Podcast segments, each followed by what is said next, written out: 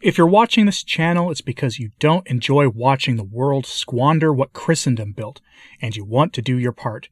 Today I'd like to mention one means of doing just that, email made by and for Catholics.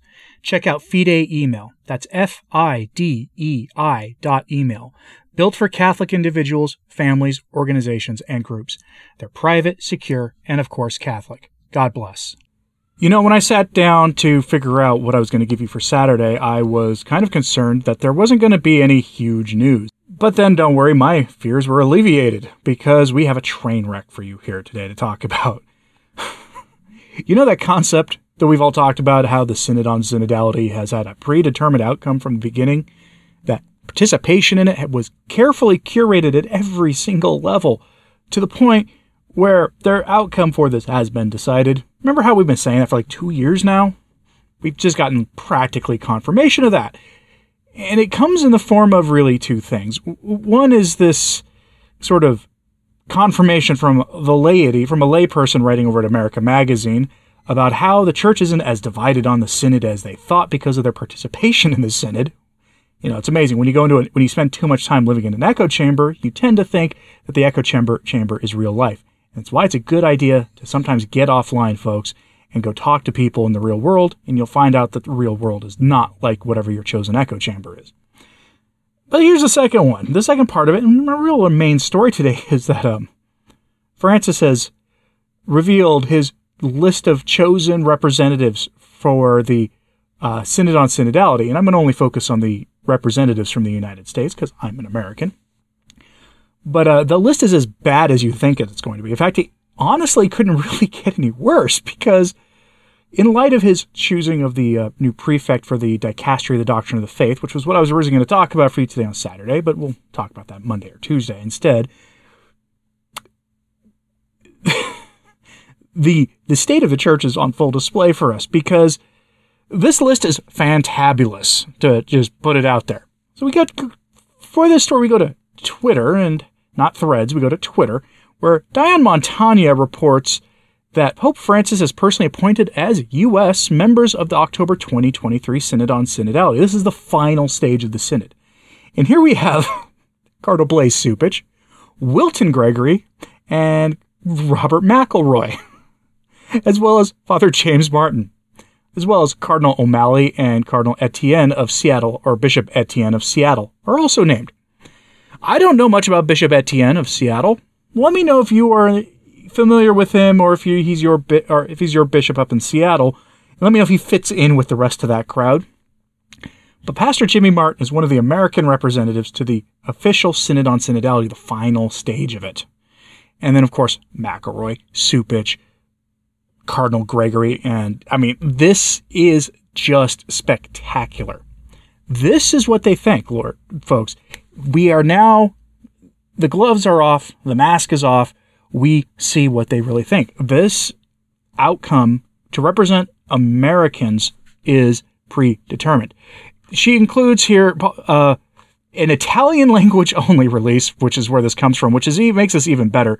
So we're going to, for the full list of this, and I have to tell you, there's a, some of the, there's a, A few other delegates from America, uh, Bishop Daniel Ernest Flores is one of them.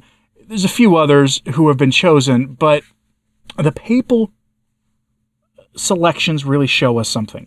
They show us what the focus is, what the outcome is going to be. And these names aren't going to surprise anybody. But when you look at them again, McElroy, Cupich, James Martin,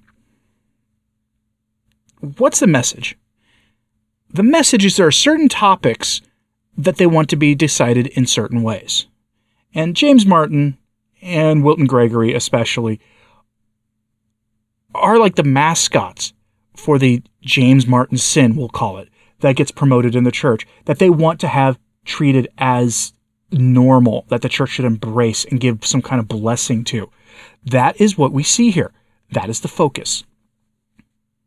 Remember, you objecting to this makes you a schismatic, by the way, according to our betters in the mainline Novus Ordo apostate hierarchy, because that's what this is. when they tell us that the church got these sins wrong, the teachings, the moral teachings of the faith wrong for so many centuries, the church was wrong. There's apostasy and schism here.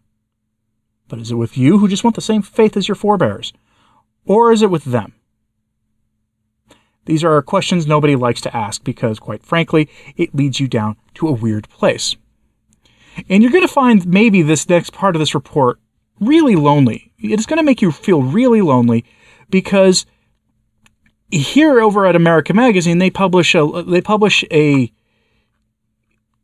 the testimony of a laywoman who participated in the synod. And they report the Catholics who participated in the synod are more united than ever. And I want you to remember something. All the polling data from Pew Research and other groups who really don't care really about what goes on in the church, they say the same things.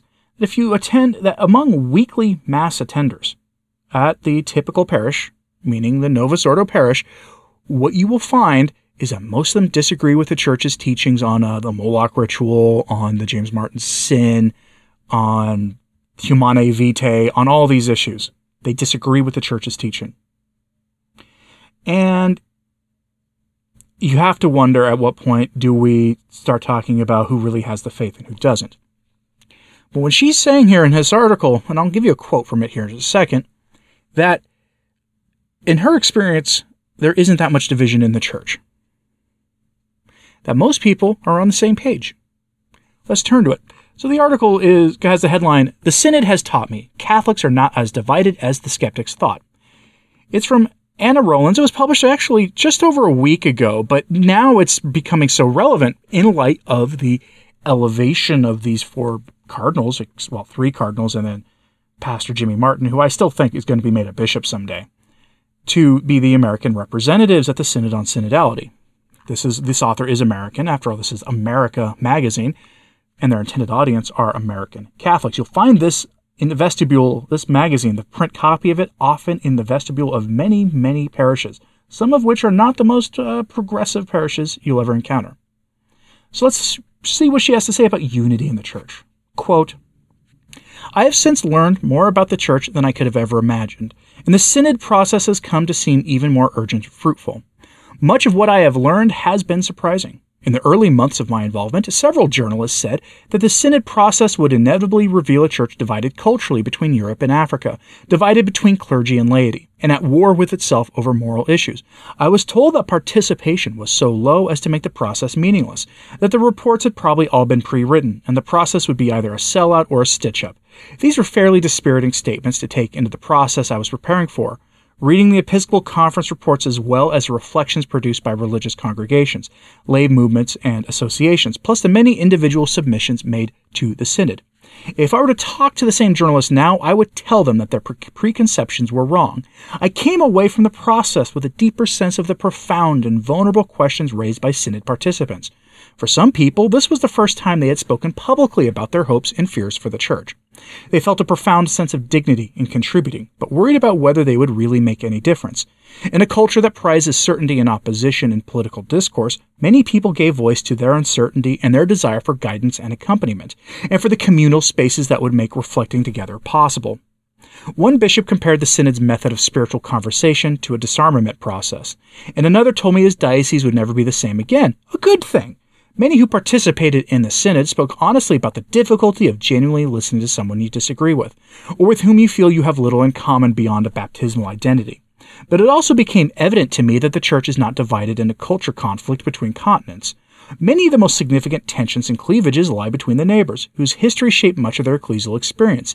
The innovation of meeting at the level of the continent, something which Latin America now has long experienced, is one of the least mentioned but one of the most important aspects of the synod. Another discovery, the question of the status and participation of women, increased transparency in the church, and how to hold together love, mercy, and truth, and extending a welcome were not solely the concerns of the global north. These echoed from every corner of the Catholic world.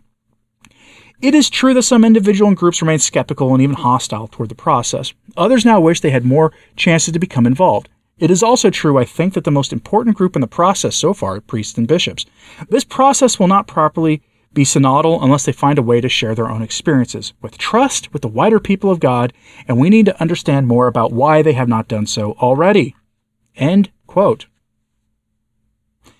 In other words, there is a lot more unity than about this for those who participated. And I remember early on in the synodal process reporting on this that there were a lot of reports of traditional Catholics and just conservative Catholics in the Novus Ordo who wanted to participate in the Synod on Synodality, but were turned away. Often, they never received invitations. I can tell you for a fact that F S S P parishes oftentimes didn't get invitations to participate in the Synod on Synodality, that tradition-leaning parishes in the that offer the so the what had once been called the ordinary form of the Mass, but now is the unique and sole expression of the Roman Rite, according to Traditionis Custodes. They didn't get the invitations, or if they did, they were hand-selected by the parish priest by the direction of their bishop. Many such cases. And the question I have for you is, do you believe her report? Or is her report best to be taken in the context of what I just described, that there is a that the carefully hand-selected group of people who participated in this process, they have a great, great deal of agreement among themselves. They have no disagreement. That's how I take this. And the fact of the matter is, yes, there were some people who disagreed, neighbor-to-neighbor disagreement, sure, because it wasn't a perfect process. But it's kind of telling, isn't it, that the final documents that were issued from dioceses and from the, con from the various national bishops' conferences and the continental congresses all said the same thing. They all wanted the ordination of women, the blessing of the James Martin pairings. They wanted all sorts of changes to the faith that amount to, frankly, the typical Catholic in the pew having a different understanding of morality than what the Church has always taught, and that they're taking this to the Synod on Synodality, and if Diane Montagna's report is to be believed, and I tend to think it is, trustworthy, they're going to be led in the process by the cheerleaders from the Episcopate, and a probably future member of the Episcopate, one Pastor Jimmy Martin of the Jesuit Church, by those who actually believe the same thing they do. You can't help but think this has been a predetermined outcome, especially with Francis's hand-choosing of his closest allies in the Episcopate from the United States.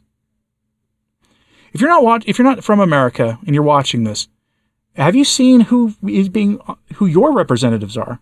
Are they cut from the same cloth as Pastor Jimmy Martin? The papal, the papal appointments from your uh, your continent. If you're watching this somewhere in Europe, or if you're watching this in South America, let me know if they're essentially the same kinds of bishops.